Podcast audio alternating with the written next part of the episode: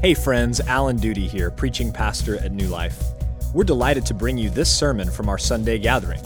For more information or to support our ministry, visit us online at newlifecs.net. Thank you and enjoy the following message.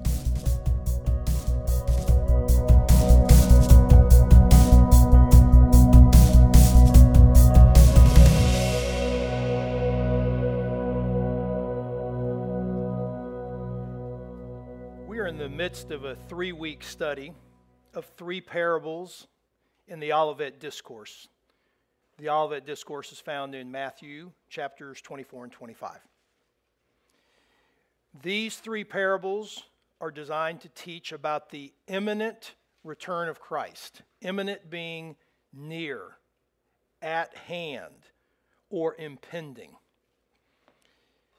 Along the way, we're also addressing three sacred cows, which are found in these two chapters finishing the task, a carnal Christian, that is, a Christian who professes faith in Christ but does not bear the fruits of a Christian, and the least of these, my brothers.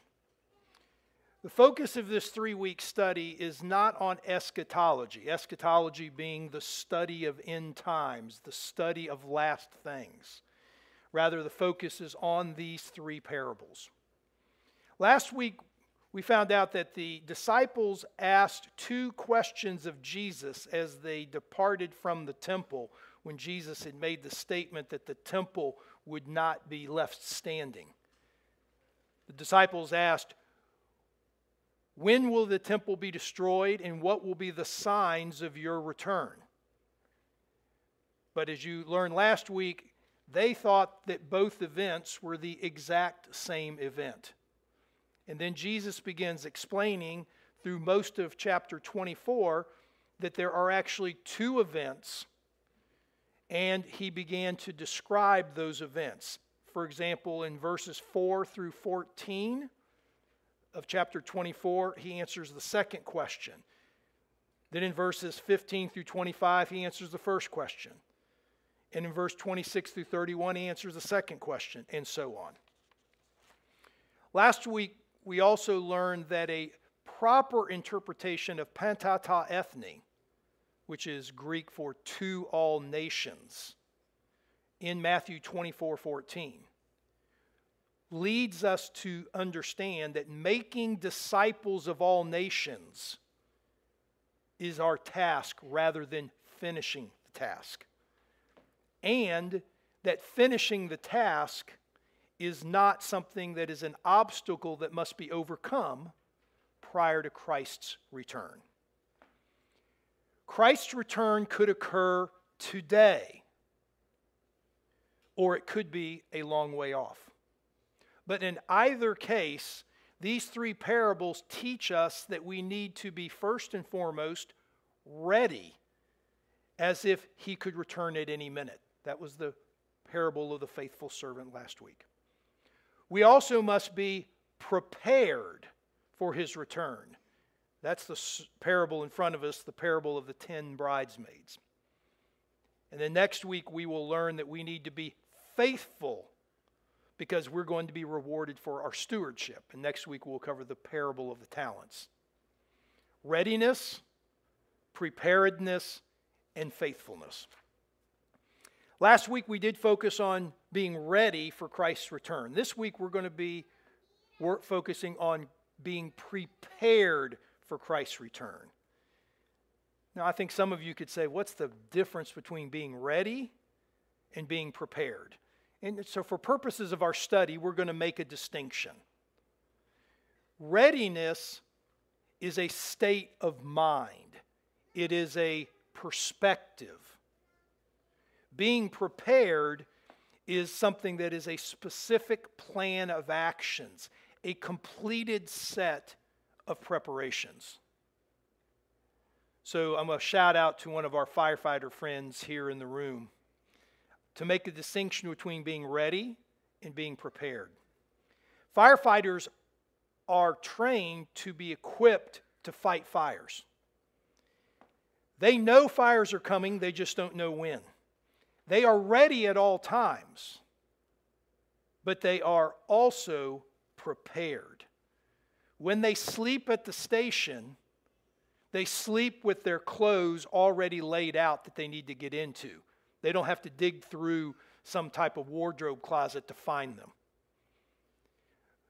The fire engine is ready to go. It is filled up with gasoline. The tires are inflated. And the engine probably has been worked on and has been driven even that very day. Why? So when the call comes, the engine is prepared to leave the station. And if they actually depart the station in a vehicle, they have radios with them so that they are prepared to pivot that vehicle back to where a fire is located. Firefighters are not only ready, they are prepared at all times. In this parable, we will find that Jesus teaches us about two types of people those who are spiritually prepared for his coming, and those who are spiritually unprepared for his coming. The central point of this sermon is now is the time to prepare for Jesus' coming. Then will be too late. So, in order to understand this parable, let me give you background on four different items. First of all, a parable itself. And how do you interpret a parable? First of all, a parable is an allegorical story with a single storyline. The elements of that story carry some type of symbolic meaning. So the key is understanding these four items. First, what is the major storyline? Second, what is the allegorical meaning of that storyline? Third, we should dismiss omitted or exceptional details. And fourth, we should apply it to both the audience that hears it as well as to the audience that will read it in the future. So, to help you out, let me give you the four aspects of this parable and how it fits within that framework.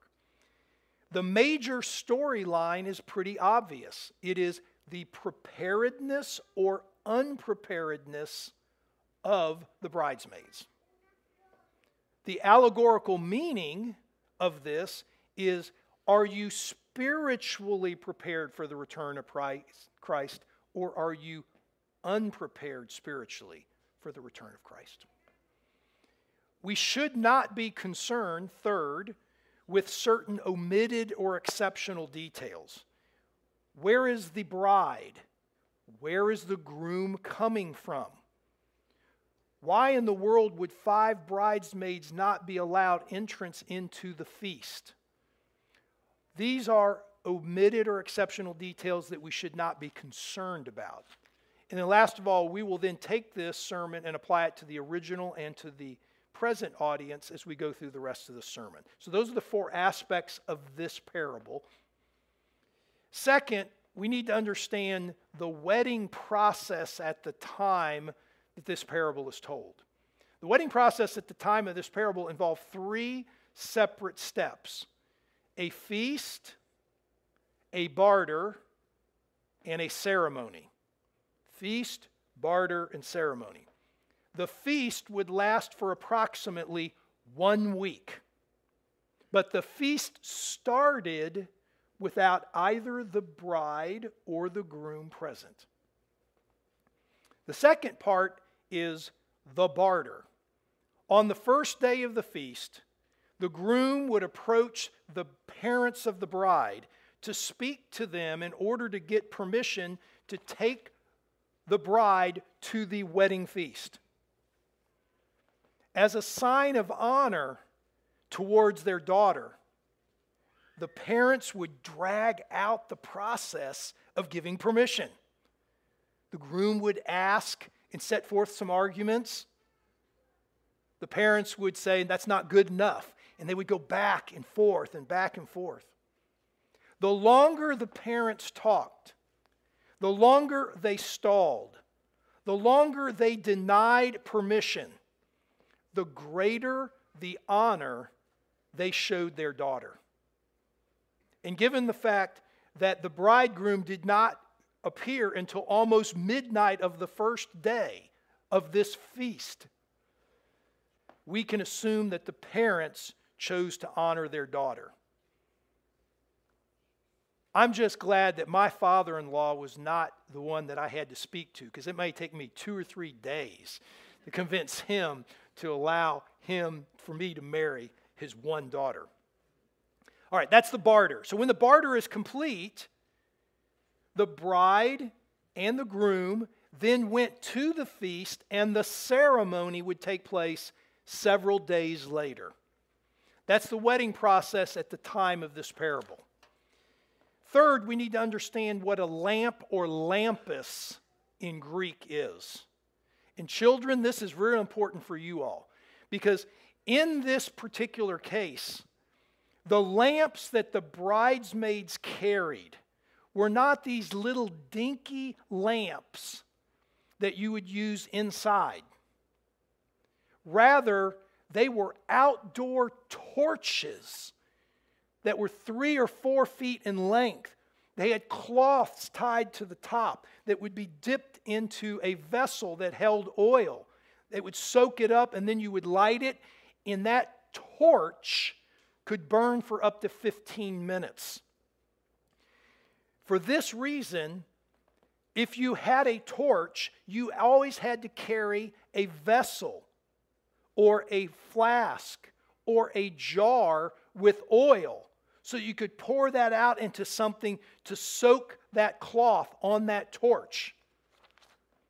The flasks would hold oil, and if you had a torch without a flask, that is as good as having a flashlight with no batteries. And fourth, what we need to do is to define the term nominal Christian. It will come, it will come up in this sermon. For purposes of this sermon, the term nominal Christian refers to one who professes faith in Christ but is not actually saved. The nominal Christian believes that their good works, that their church attendance, that their good morals saves them. The nominal Christian has the appearance of a believer, but lacks the fruit of a believer. In the past, some evangelicals created this new category of Christian. They called it a carnal Christian. A carnal Christian was someone who made a profession of faith in Christ, but then slid back into a lifestyle of immorality, or never again walked in the faith. These evangelicals nevertheless said that carnal Christians are still Christians and they were destined for heaven. And they argued by misapplying a real true biblical truth, which is once saved, always saved. And they applied it to the carnal Christian. For purpose of this sermon, I want to be very clear both the nominal and the carnal Christian are pictured by Christ in the parable of the soils. They are like the seeds that fall on rocky soil or in thorny ground. Those seeds, like the nominal and carnal Christian's faith, are burnt away by the trials of life or choked out by the cares of the world. The nominal and carnal Christian bear no fruit and are not true Christians. So when we, you hear me say nominal or carnal Christian, I'm referring to one who professes to be a Christian, but is in fact an unbeliever. Children, this part of the sermon is for you. I'm going to tell a story. I'm retelling the story that was read to you earlier. But I want you to pay attention because you're going to need to ask your parents to explain this to you at lunch today. There was a wedding where 10 bridesmaids are invited to come. And the purposes of them is to bring torches, things about the size of a baseball bat, torches, and bring oil to light these torches because when the groom arrives, there's going to be a torchlight procession to take them to the feast. The problem was The groom kept delaying and delaying and delaying. And you know what the 10 bridesmaids did? They all fall asleep. Then around midnight, there's an announcement the groom is coming. And so the bridesmaids quickly arise. Five of them take their vessels of oil and pour it into a jar or container, and they start soaking their torch.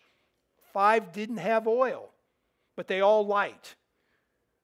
The foolish bridesmaids' torches light real quickly, but there's not enough oil, and they burn out. The other five are burning. The foolish then say, Please, fo- wise bridesmaid, let us have some of your oil. And they said, No, go get your own, go buy some.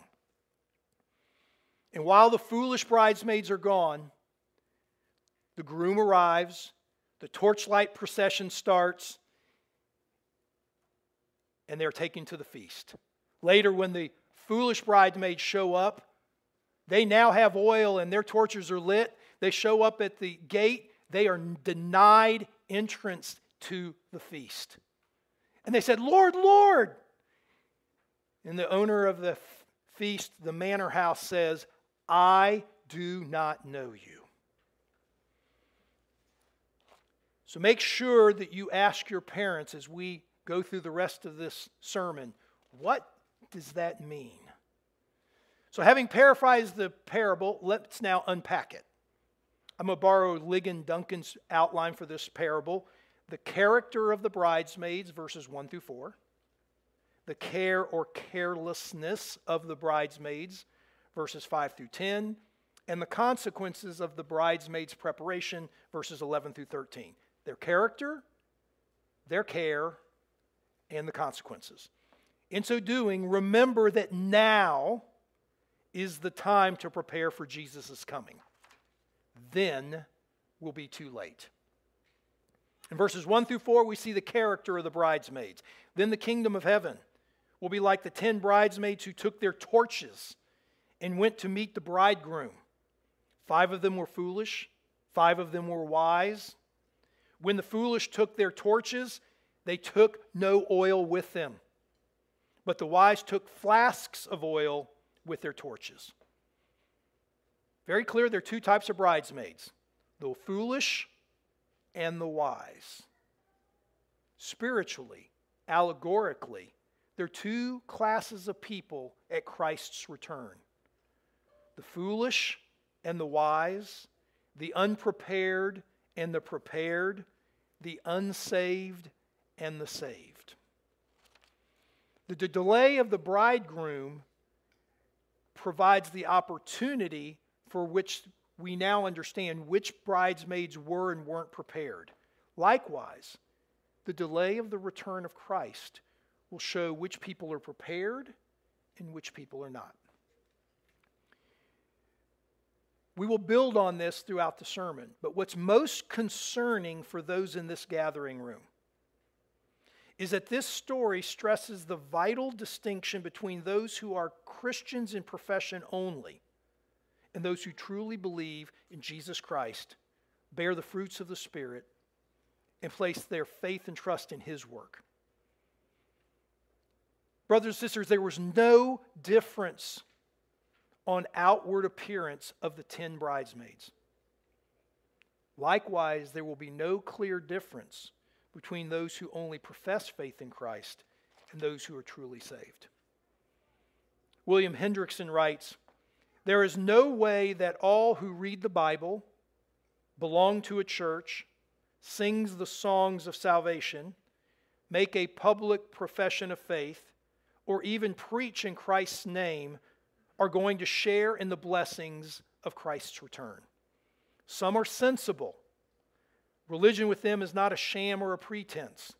They believe in being prepared by faith in a Savior and living dedicated to Him. But others are foolish. They have a form of piety, but they deny its power. They are unprepared to meet Jesus. Brothers and sisters, there is such a thing as a nominal Christian who will one day be denied entrance into heaven. Why can we be so confident that this parable is picturing the unsaved and the saved? Well, one reason is some of you might think, well, but the five torches of the foolish bridesmaid briefly lit before they burned out. It is true that they lit, but they didn't have sufficient oil to burn. And the text is clear where there's a difference between the foolish and the wise bridesmaids.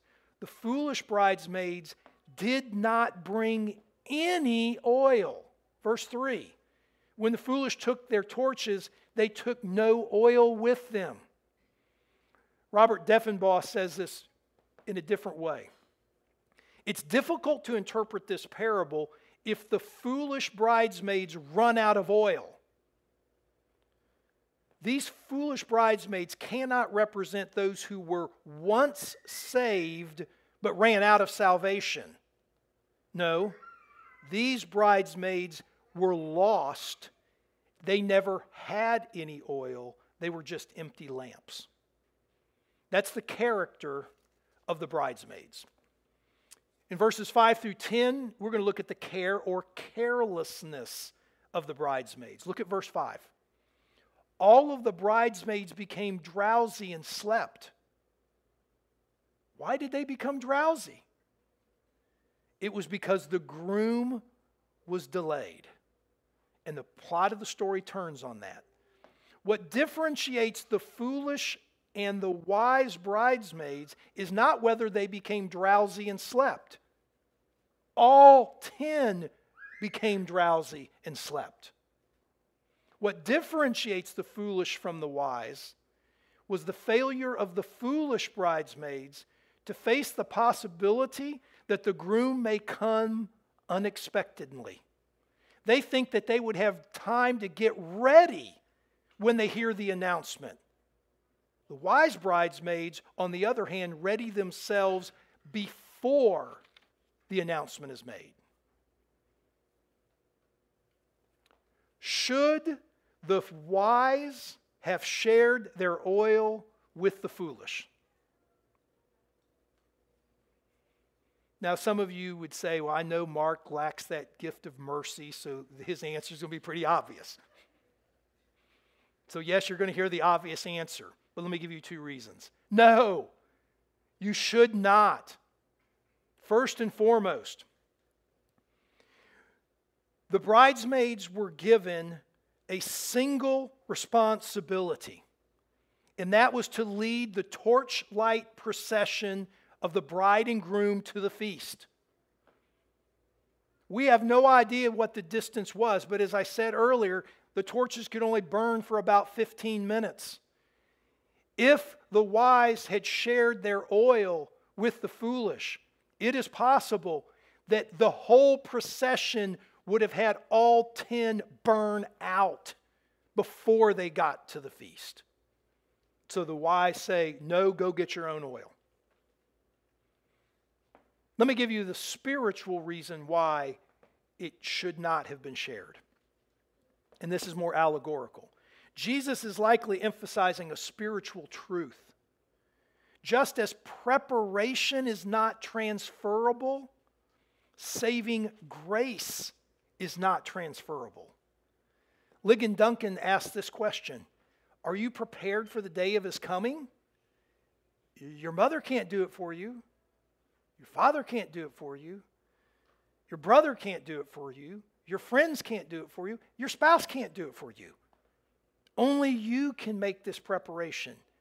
Are you prepared for the day of his coming?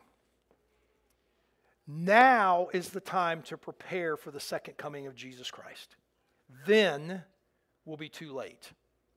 That's the care and carelessness of the bridesmaids.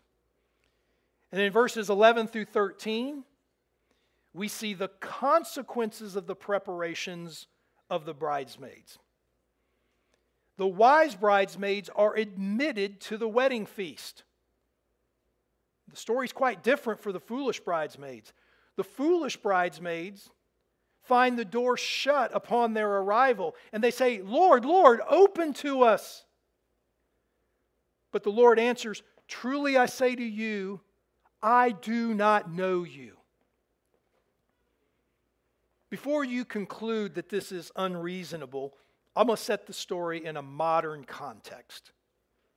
So, those of you who are brides to be or recently brides yourselves, imagine you've invited 10 bridesmaids to be part of your bridal party. The night before, you invite them, and they're told, be at the wedding ceremony site two hours early. We'll get our hair done, we'll get dressed, and we're going to take pictures of the bridal party. Two hours before the wedding, five of those bridesmaids hasn't shown up.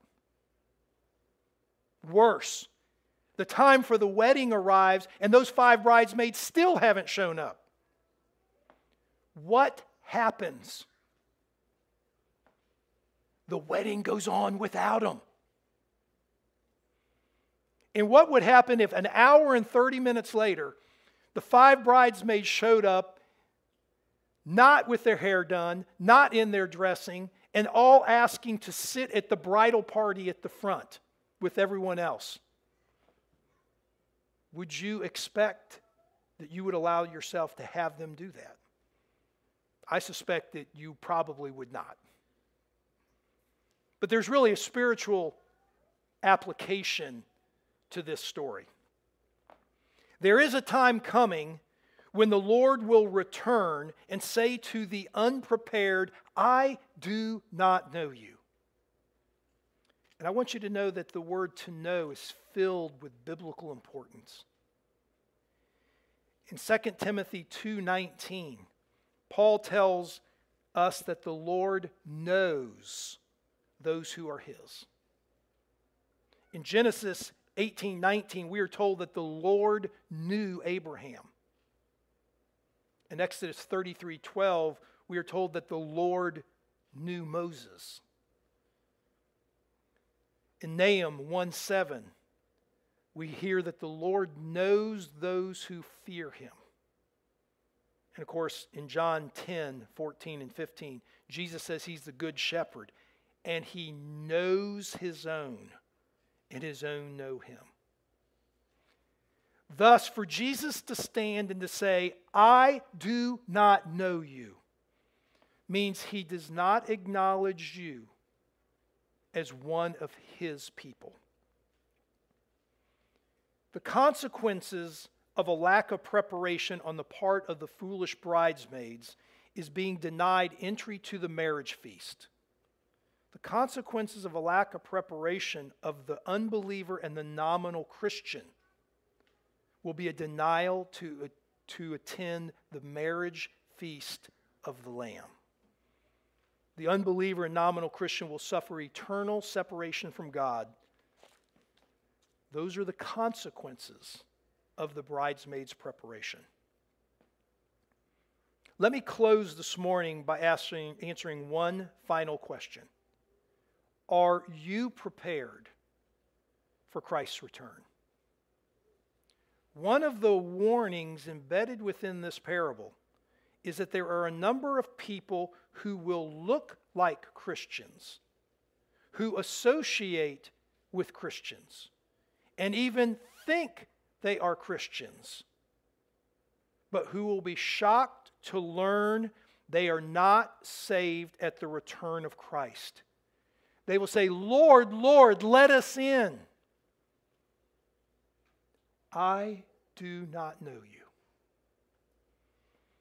The parable is not seeking to create uncertainty and doubt in the heart of a Christian.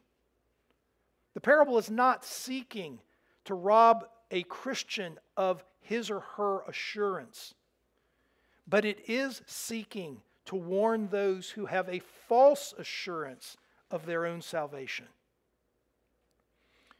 Unfortunately, the call for self examination sometimes afflicts those who struggle with the assurance of salvation rather than afflicting the ones that don't know Christ but think they're Christians.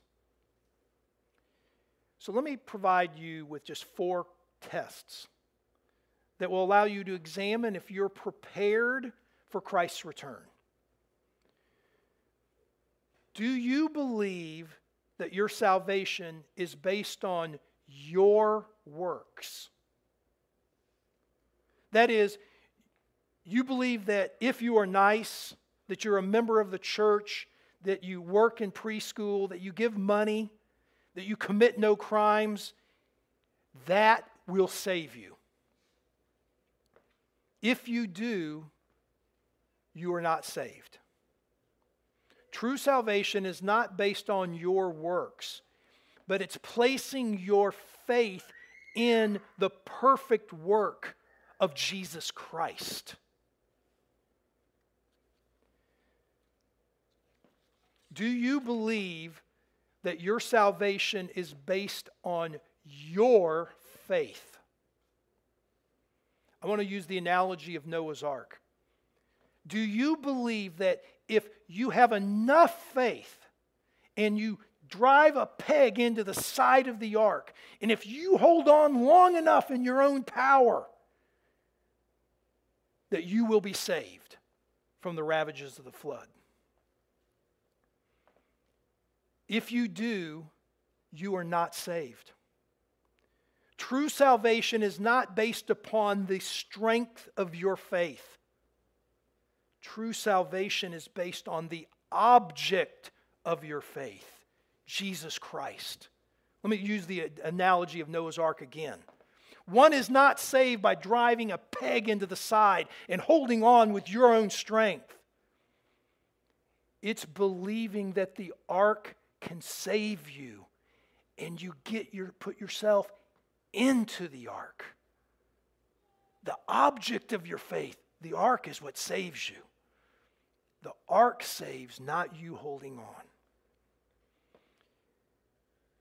Do you believe that your decision to accept Christ, your walking down the aisle, the raising of your hand saves you? That is, that your one time action acts as an insurance policy to save you. If you do, you are not saved. There are seeds, brothers and sisters, that sprout in the parable of the soils, but bear no fruit. True salvation is evidenced by the fruits of the Spirit love, joy, peace, forbearance, kindness, goodness, faithfulness, gentleness, self control. And the last question is Do you believe that there is time to put your affairs in order? That is, there's time for you to stop your habitual sin. There's time for you to get serious about studying God's Word. There's time for you to stop pursuing the pleasures of the flesh. If you do, then you are not saved. You are no different than the foolish bridesmaids who thought there would be time to get prepared when the announcement of the arrival of our bridegroom, Jesus Christ, occurs. True salvation is evidenced by a hateful struggle with sin, a desire to read, study, and apply God's Word, and a desire to invest in heavenly treasures rather than earthly treasures. Brother and sisters, are you prepared for the return of Christ? Now is the time to prepare for Jesus' coming then will be too late. Let us pray.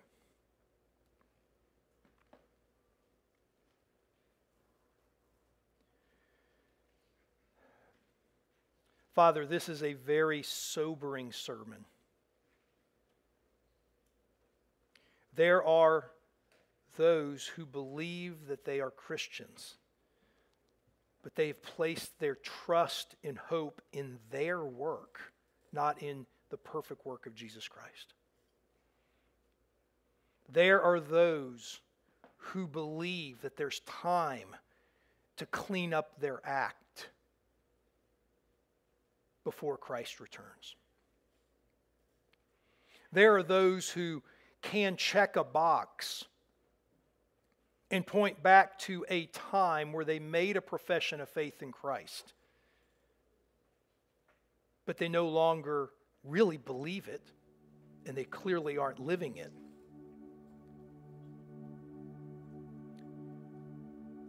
There are those who believe that they will be admitted to the marriage feast of the Lamb.